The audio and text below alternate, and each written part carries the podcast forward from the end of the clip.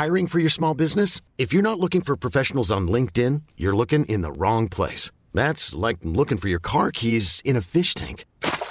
LinkedIn helps you hire professionals you can't find anywhere else, even those who aren't actively searching for a new job but might be open to the perfect role. In a given month, over 70% of LinkedIn users don't even visit other leading job sites. So start looking in the right place. With LinkedIn, you can hire professionals like a professional. Post your free job on linkedin.com slash achieve today. Salut, c'est Victoire Tuaillon. Ces derniers mois, avec mon équipe, on a travaillé sur une série exceptionnelle. Ça s'appelle 20 milieux sous ma chair. L'autrice, Caroline Potier, a exhumé des cassettes audio qu'elle enregistrait pour sa meilleure amie lorsqu'elles étaient ados et qu'elle traversait l'enfer, les violences que lui infligeait son père. À partir de son histoire, Caroline Potier, devenue journaliste, a mené l'enquête. Comment on pourrait éradiquer l'inceste? C'est beau, c'est intelligent, c'est bouleversant, et je pèse mes mots, c'est d'utilité publique. Pour continuer à sortir de l'océan du déni, écoutez 20 milieux sous ma chair, dans le cœur sur la table. Ça va commencer dans 3, 2, 1. Binge audio. Salut, c'est Thomas Rozek. À quoi ça tient le choix d'un film? Le choix de ce qu'on va aller voir au cinéma ou de ce qu'on va regarder chez nous alors vous allez me dire, ça tient à un millier de critères différents qui varient d'un individu à l'autre. L'ambiance, l'humeur du moment, est-ce qu'on se sent plutôt d'attaque pour un drame social, une comédie bon enfant ou un thriller qui va nous tenir en haleine? Ça tient à notre culture, à nos goûts. Est-ce qu'on a une passion dévorante pour le cinéma de genre, pour les films à grand spectacle débordant d'effets spéciaux, pour les décors intimistes, pour les réalisateurs français, américains, hongkongais, bref, la liste est apparemment infinie. Mais il y a un critère qui, de mon petit point de vue de spectateur lambda, revient de plus en plus souvent. C'est la durée. Avant chaque film ou presque, la question tombe. Combien de temps ça dure? Et très souvent, la réponse peut tourner autour des 2h30 quand ce ne sont pas les 3 heures qu'on nous annonce par exemple pour le prochain Batman avec Robert Pattinson. Et tout aussi souvent, en corollaire de cette interrogation sur la durée, vient une autre question, plus vaste.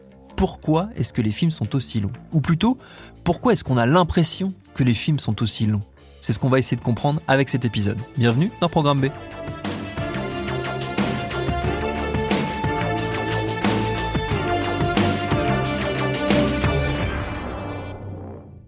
Armé de ces vertigineuses interrogations, je suis allé les soumettre à des cinéphiles, des vrais. Le premier, c'est mon confrère Renan Cros, qui officie notamment sur Canal+, et qui enseigne par ailleurs l'histoire du cinéma, ce qui peut s'avérer utile lorsqu'on se voit sommé de répondre à cette question retorse, pourquoi les films sont-ils aussi longs?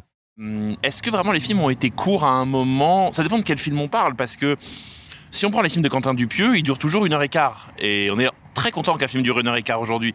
C'est à quel moment le public a accepté que les films durent deux heures et demie, voire deux heures quarante, voire trois heures, voire trois heures vingt? Et à quel moment les films ont réussi à faire que le public accepte de voir des films de plus en plus longs? Ou à quel moment, au contraire, aujourd'hui, on va revenir peut-être à un désir de, films de plus en plus courts. Donc la question, elle est très vaste parce que pour le coup, c'est à la fois, est-ce que c'est un désir de l'industrie, un désir du public? C'est tout ça un peu en même temps. Je pense que la question, elle s'adresse aux blockbusters en fait. Pourquoi les blockbusters sont-ils aussi longs? Parce qu'il y a une envie de montrer que ces films sont des films importants, sont des films majeurs. Et ça, ça a toute une histoire euh, du cinéma qui, qui lit ça. C'est-à-dire, c'est une façon de transformer les blockbusters en événements de cinéma quand James Cameron en fait fait Titanic, il a en tête un certain type de cinéma hollywoodien américain qui renvoie au début du cinéma en fait. C'est-à-dire que ce qu'on appelle l'opus magnum, c'est-à-dire la, grande œuvre. Et en fait, quand James Cameron fait Titanic, il a en tête autant n'emporte le vent et autant n'emporte le vent. Lui, il a en tête un film qui renvoie encore avant, qui s'appelle Intolérance ou Naissance d'une nation de David Ward Griffiths. C'est ce qu'on appelle la grande forme du cinéma muet. Et en fait, c'est ça. C'est-à-dire qu'au début du cinéma, il y avait pour, légitimer le cinéma, pour donner aux gens envie d'aller au cinéma, on transformait la salle de cinéma en opéra. C'est-à-dire qu'on disait aux gens, vous allez au cinéma, mais c'est quand même un peu plus que ça, c'est quand même un peu mieux que ça, c'est de l'opéra, vous allez apprendre des choses, c'est ce qu'on appelle la grande forme du cinéma muet, c'est-à-dire c'est des films qui cultivaient le public, qui euh, prenaient des textes euh, sacrés ou des textes euh, historiques ou des textes littéraires et qui les adaptaient qui les transformaient. Et donc tout d'un coup, le public venait se cultiver, on prenait plein les yeux, il y avait un grand orchestre, c'était vraiment l'idée d'aller à la grande soirée. Et c'est une façon de s'élever au-dessus du cinéma burlesque, du, du, petit mélodrame et ainsi de suite. Et donc ça a formulé une sorte de double entente de l'industrie hollywoodienne. Il y a d'un côté le cinéma de genre, le cinéma qui fabrique des genres et qui sont une forme d'une heure et demie, on va dire. Et puis il y avait l'opus magnum, la grande œuvre. Ça s'est un peu effondré avec l'arrivée du parlant. Et puis, il va y avoir des cinéastes tout au long de l'histoire du cinéma américain hollywoodien qui vont euh, reprendre cet héritage-là. Donc, Autant n'emporte le vent, donc Titanic. Ce qui se passe aujourd'hui, et ça on le doit à Marvel, c'est que Marvel s'est dit, nous on est des films de super-héros, et normalement les gens nous prennent un peu des films, des films un peu débiles, et en fait on va vous montrer que ces films sont des opus magnum et s'adressent à tout le monde. Et en fait, ce qui est intéressant, c'est de voir comment la culture a switché en fait. C'est-à-dire que aujourd'hui, le socle commun, c'est plus comme à l'époque Margaret Mitchell, Autant n'emporte le vent, le livre que tout le monde a lu, mais c'est le comics. Et donc c'est pour ça que ça, c'est des œuvres qui rassemblent tout le monde et des opus magnum. On va voir Spider-Man comme on va voir un opéra aujourd'hui. Et c'est ça qui est assez fort, c'est que Marvel a réussi à transformer son système, son monde en art classique. Hmm. Mais est-ce que la répétition ne vient pas un peu démonétiser justement cette notion d'événement? Le fait que ce soit un événement tellement rapproché dans le temps, est-ce que ça n'en devient pas un non-événement? Ça veut dire donc que le cinéma serait aux mains des villes capitalistes. Mon Dieu, euh, oui, c'est vrai. C'est-à-dire que et c'est le problème de, Marvel dans tout ce qu'il entreprend, c'est que au fond, cette blockbusterisation du super-héros, cette façon qu'a le cinéma de se de se comporter en opus magnum, à force de répéter la machine, elle va perdre de son son côté événementiel. Et en même temps, il y a autre chose qui est très intéressant, c'est que ces, ces films-là sont des décalques de séries télévisées. Il y a aussi ça, c'est-à-dire que la série télévisée impose un type de rythme et une structure du récit au long cours. Le récit récit fleuve, ce qu'on appelle la, saga, le récit fleuve. Et au fond, le public aujourd'hui vient voir des récits fleuves, vient voir des récits où toutes les 40 minutes, il se passe quelque chose qui fait que le récit repart. Et si vous regardez d'ailleurs les, films de blockbuster aujourd'hui, ils sont vraiment découpés en quatre actes, avec vraiment 40 minutes, 40 minutes, 40 minutes, avec à chaque fois vraiment le rythme de série télé, des cliffhangers à l'intérieur. C'est-à-dire qu'au fond, un film, c'est plus un début, un milieu et une fin c'est un, fleuve au long cours. Et ça, Marvel l'a inventé avec la scène post-générique. Et au fond, à quel moment aujourd'hui le public vient voir un Marvel pour simplement voir la suite du film qui va arriver, c'est-à-dire la scène post-générique On est arrivé dans un système où le blockbuster aujourd'hui n'est que l'annonce du prochain. Au fond, la, question de la durée, elle n'existe pas dans ces blockbusters-là, puisqu'il y a l'action qui est constamment là pour faire pour effacer la durée. Et normalement, le principe de ces films, c'est de sortir en disant je n'ai pas vu le temps passer. Alors qu'il y a des cinéastes et plutôt les auteurs, eux, ont plutôt envie de faire ressentir le temps, que ce soit Martin Scorsese quand il fait Casino, qui est un film très ample, et pareil, Scorsese le fait par rapport à cette, cette grande forme du cinéma muet, il y a quand même la sensation du temps. Ce qui est intéressant, c'est à quel moment les blockbusters que ce soit Marvel ou DC, vont réussir à nous donner la sensation du temps et non plus simplement la vitesse du temps qui passe. Hmm. Ce qui est intéressant avec la durée des films, c'est que ce sont des, des, prouesses dans tous les sens du terme. C'est du sur-cinéma en fait, avec des sur-personnages, du sur-scénario, de sur-émotions. Et ça, c'est vraiment quelque chose qui est caractéristique du cinéma contemporain. C'est-à-dire, on a raconté toutes les histoires, et maintenant, on raconte des histoires sur des histoires, sur des histoires, sur des histoires. On arrive même maintenant à un état où les films se racontent eux-mêmes. On a en salle Scream, qui était, déjà ça à l'époque, mais qui là, dans cette nouvelle version, revient sur les pas du premier, et Matrix Résurrection, où carrément les personnages se voient à l'écran dans le film. Mais est-ce que justement, à force de proposer l'expérience de l'expérience de l'expérience, là aussi, on n'en revient pas à ce que je disais tout à l'heure, on, désévénementialise euh, le cinéma? Est-ce qu'il ne se banalise pas en justement tentant de se démarquer bah, la vraie question que ça pose, c'est la place du streaming, en fait. C'est-à-dire, euh, moi, j'ai l'impression que ces films qui durent 3 euh, heures et quelques, on va dire aujourd'hui en moyenne, enfin 2h40, 3 heures, est-ce qu'on est vraiment apte à les regarder chez soi? Est-ce que la durée n'est pas aussi une façon d'obliger les gens à aller en salle? Parce que, il faut le dire, la salle de cinéma est le lieu dédié pour, on coupe son téléphone normalement, on est hors du temps, hors du monde, et c'est le lieu où le temps, justement, ne passe pas. C'est-à-dire où le temps est différent chez vous, quand vous regardez, quand vous lancez un film de 2h30, il y a forcément un moment où vous allez mettre pause, vous allez faire autre chose. Donc ces différentes stratégies, et, on voit bien d'ailleurs aujourd'hui que, que, les, majors aux États-Unis sont un peu perdus.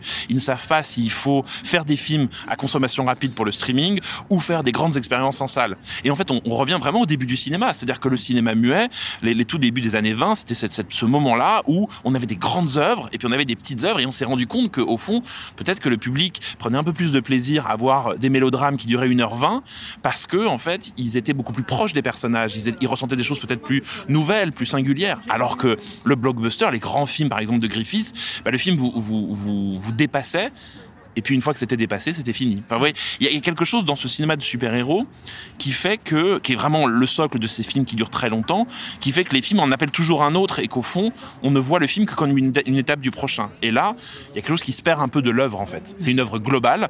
Au fond, moi, j'ai du mal à, me souvenir de la différence entre Avenger Endgame, Avenger Infinity War. Enfin, tous ces films sont un peu les mêmes et c'est tout, c'est la disparition du réalisateur, c'est-à-dire où est la place du technicien et de l'auteur?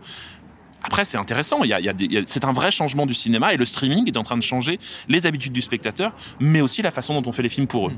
Est-ce qu'il n'y a pas quelque chose de, de paradoxal, mais tu y as répondu en partie déjà de voir dans un, justement une époque où on est dans l'économie de l'attention, c'est quelque chose qui revient souvent et où justement chaque seconde d'attention gratuite du spectateur est une victoire pour euh, le producteur de contenu quel qu'il soit qui, qui arrive à la capter. Euh, Est-ce qu'il n'y a pas quelque chose de paradoxal de voir justement des œuvres aussi massives demander autant d'attention dans une époque où on sait qu'elle est chère Tout est paradoxal là-dedans, c'est-à-dire qu'au fond, on consomme de plus en plus de formats courts et on désire de plus en plus de récits longs. C'est-à-dire que au fond, l'attention du public aujourd'hui, c'est 40 minutes. C'est un épisode de série télévisée. Et on a des œuvres au cinéma qui, justement, multiplient cet effet-là. Et peut-être que euh, le cinéma est le dernier espace où l'attention peut être autant euh, maîtrisé, puisqu'on est dans le noir, puisque normalement, encore une fois, on, coupe tout ce qui est le monde extérieur, mais il y a quelque chose là d'un paradoxe, et qui fait que la salle de cinéma, pour moi, continuera toujours à exister, parce que c'est un refuge en fait, et que le téléphone portable, tous ces éléments-là qui nous bombardent d'images, sont des images qui sont connectées au monde, alors que le cinéma, normalement, est déconnecté de la réalité, et il est vraiment la caverne de Platon, c'est-à-dire on regarde un monde qui n'existe pas, et on rêve de ce monde en croyant qu'il est vrai, et, et, je crois que les récits de super-héros et la force de, de ce cinéma blockbuster qui dure trois heures aujourd'hui, c'est aussi de transporter les gens dans un autre monde. Et que peut-être, il y a une victoire du cinéma là, c'est le merveilleux. C'est-à-dire que je suis pas sûr, effectivement, qu'aujourd'hui, un film d'auteur de 3h30 attirait autant de, autant de monde en salle. Et quand même, j'espère me tromper. Peut-être qu'un jour, je sais pas, un très grand cinéaste auteur arrivera à emmener les gens 3h30 dans un appartement avec Lou Garrel qui fait la gueule. C'est autre chose. Mais je crois que le merveilleux a besoin de se déployer dans le temps et qu'on a besoin d'autres mondes. Et que ces films de 3 heures nous emmènent dans des mondes, en fait. Et le plaisir du public vient aussi de là deuxième à s'élancer sur le difficile terrain de la durée, un autre confrère, François Co, qu'on peut lire notamment chez Mad Movies et qu'on peut entendre dans le podcast Discordia dont il est le taulier. François qui par ailleurs mène une vie parallèle comme employé dans un cinéma, mais on va y revenir, car avant toute chose, je lui évidemment à lui aussi demandé pourquoi, mais pourquoi est-ce que les films sont aussi longs? C'est une question que j'ai commencé à me poser très précisément en 2007. J'étais devant le premier Transformers de Michael Bay et je me suis dit pourquoi ce film qui me raconte la guerre entre des gentils et des méchants robots pour un cube magique dure deux heures et demie? Et ça m'est revenu deux ans plus tard devant le 2, qui durait deux heures et demie aussi, et qui avait été notoirement tourné à partir d'un scénario torché en quelques semaines avant la grève des scénaristes à Hollywood à cette époque-là j'ai l'impression que c'est la conjonction de plusieurs choses en fait. Il y a à la fois effectivement cette fin de cycle qui a été abordée bah, par Lucas et Spielberg eux-mêmes avec la, création du, du blockbuster contemporain, ce qu'on a appelé plus ou moins après euh, les tentpoles, c'est-à-dire des blockbusters mais qui sont carrément euh, voilà les, grosses têtes d'affiche de chaque studio euh, pour chaque saison et hum, qu'en fait ces films-là ont pris de plus en plus d'importance par rapport au paysage des années 90 qui était beaucoup plus diversifié, où il y avait beaucoup plus de, de, de propositions parce que les sources de revenus étaient euh, avec la vidéo étaient beaucoup plus euh, massives en fait. Et hum, sont arrivés effectivement cette époque-là la déréliction du, du, du, format vidéo, la disparition des vidéoclubs, les, les changements des habitudes de visionnage avec l'apogée des séries euh, contemporaines, avec ce qu'on a appelé le, le binge washing, cette façon de consommer en fait du divertissement et du contenu de façon massive. Tout d'un coup, voilà, vo voir trois heures, voire quatre heures de contenu d'affilée, bah c'était moins euh, pénible, on va dire, euh, qu'avant. C'était moins quelque chose qui euh, qui dérangeait les gens. Et puis il y a eu effectivement bah, le, grossissement de, de, ces productions et en fait tout s'est concentré là-dessus. Et surtout, avant ça, en fait, les films à grosse durée euh, qui avaient du succès, c'était beaucoup plus rare. C'était quelque chose d'un petit peu bravache dans les années 80 et 90. Maintenant, avec les intérêts économiques, avant, il y avait cette idée, en fait, de caler le plus de séances d'un même film dans une journée. Hmm. Et maintenant, c'est beaucoup plus pervers, c'est-à-dire que le même film peut occuper plusieurs salles. On est dans un cas de figure maintenant, et il y a beaucoup de tweets qui en témoignent euh, en ce moment euh, chez les spectateurs américains, qui disent mais moi je veux voir euh, Matrix, ou je veux voir Dread Rocket, ou je veux voir West Side Story, mais mon cinéma de 16 salles ne diffuse que Spider-Man en fait. Et c'est une occupation de l'espace purement et simplement quoi. C'est il y a rien qui ne le justifie scénaristiquement.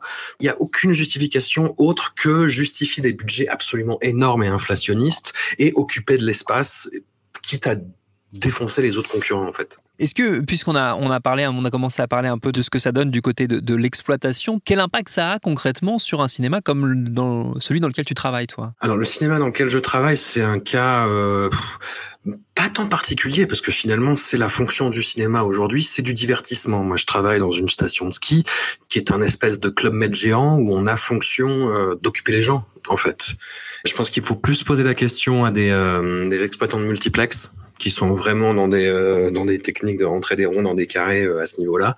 C'est plus une question de euh, il faut le dernier blockbuster et tant pis s'il fait trois heures, tu vois. S'il fait trois heures, comme je te dis, les multiplex, ils les mettront dans plusieurs salles au détriment d'autres films. C'est plus ça que c'est plus de ça que vient le, le problème en fait là-dedans, quoi. C'est-à-dire que un multiplex va toujours préférer avoir le, le dernier James Bond ou le dernier Fast and Furious que voilà un film plus fragile, un polar français. Est-ce que d'après toi, ça joue sur peut-être aussi les décisions du public d'aller ou pas voir tel ou tel film ou de regarder tel ou tel film, euh, même chez lui, euh, même euh, une fois qu'il est, est accessible en dehors des cinémas? Est-ce que ça peut devenir un critère de sélection de se dire, en fait, ça dure 2h40, je ne vais pas le regarder Ou alors, ah, ça dure moins de 2 heures, c'est un peu louche ça, joue évidemment parce que le, cinéma maintenant va vers quelque chose de de, de, vraiment industriel en fait. Quand on va se faire une soirée cinéma, c'est qu'on va prendre une babysitter, c'est qu'on va euh, coller la bagnole dans un, dans un parking, c'est qu'on va prendre tant de, de confiserie. Donc c'est un budget déjà. Et puis c'est euh, effectivement ce temps joue en fait. On sait que les enfants sont pas attentifs euh, en dessous de 10 ans, plus d'une heure et demie. Alors j'aimerais que culturellement, tu vois, ça rejoigne l'idéal du cinéma du populaire indien, où les films durent trois heures pour une raison.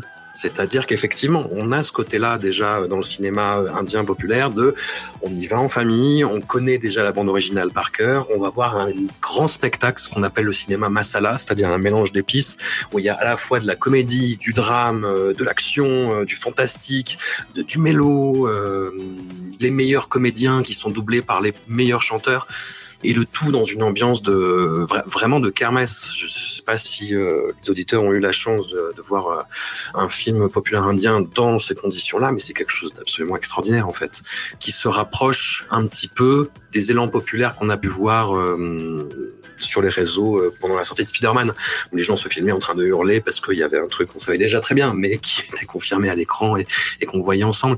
Mais hum, j'aimerais que ça rejoigne ça, mais j'ai l'impression qu'on est beaucoup plus dans, dans une espèce de mutation hardcore du paysage euh, industriel cinématographique qui tend vers euh, voilà le fait qu'effectivement on va avoir que plusieurs dizaines de films par an, on a eu d'en avoir des centaines et que le cinéma deviendra une attraction de fête foraine en fait.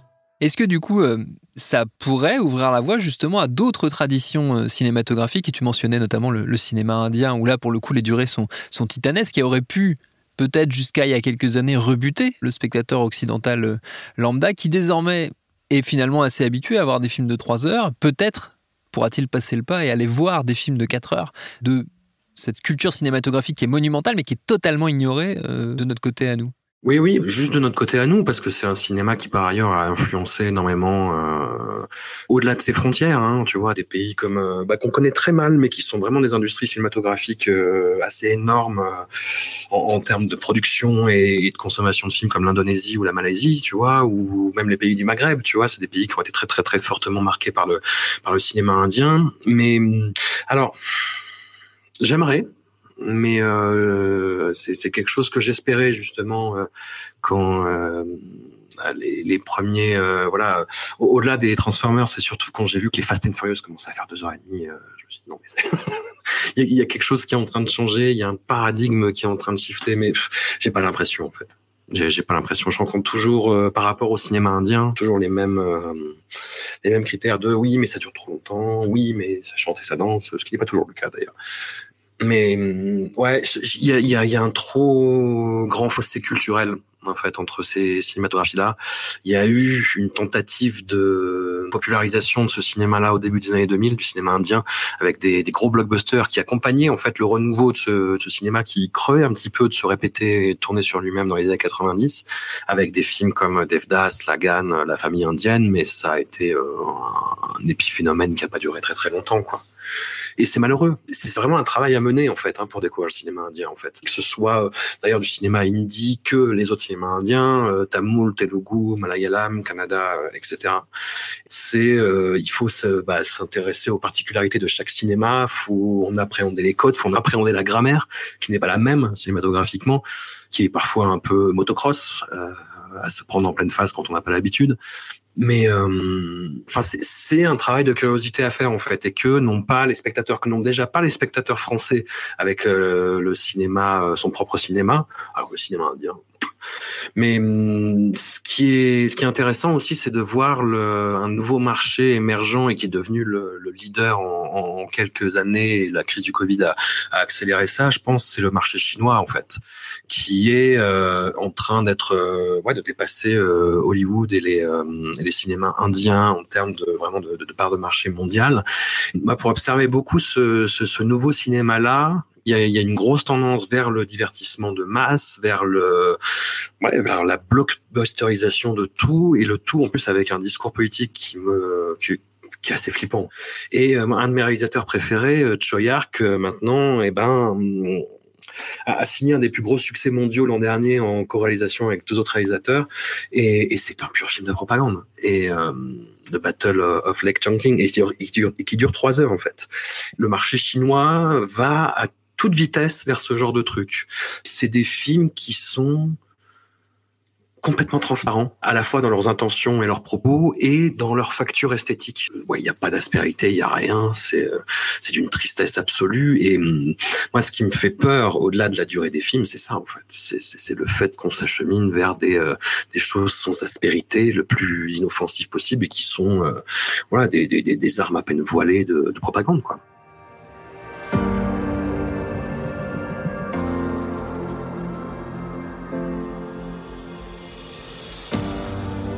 Tiens, un exemple récent de lissage politique chinois.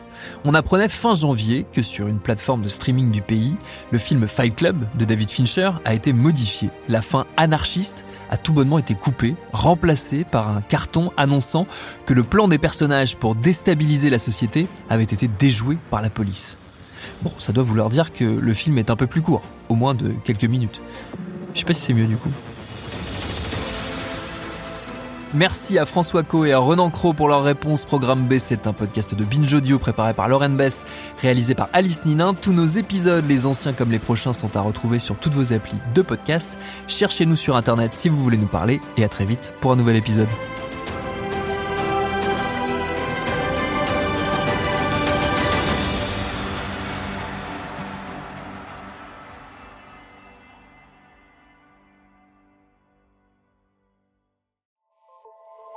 Salut, c'est Sinamir du podcast L'Affaire.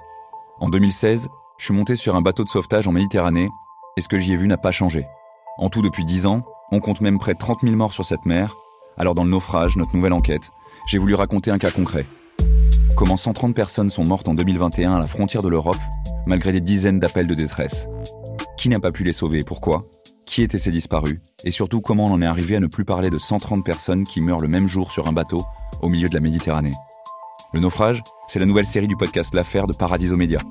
Une enquête que vous pouvez retrouver gratuitement chaque semaine à partir du 27 mars 2024 sur toutes les applications de podcast.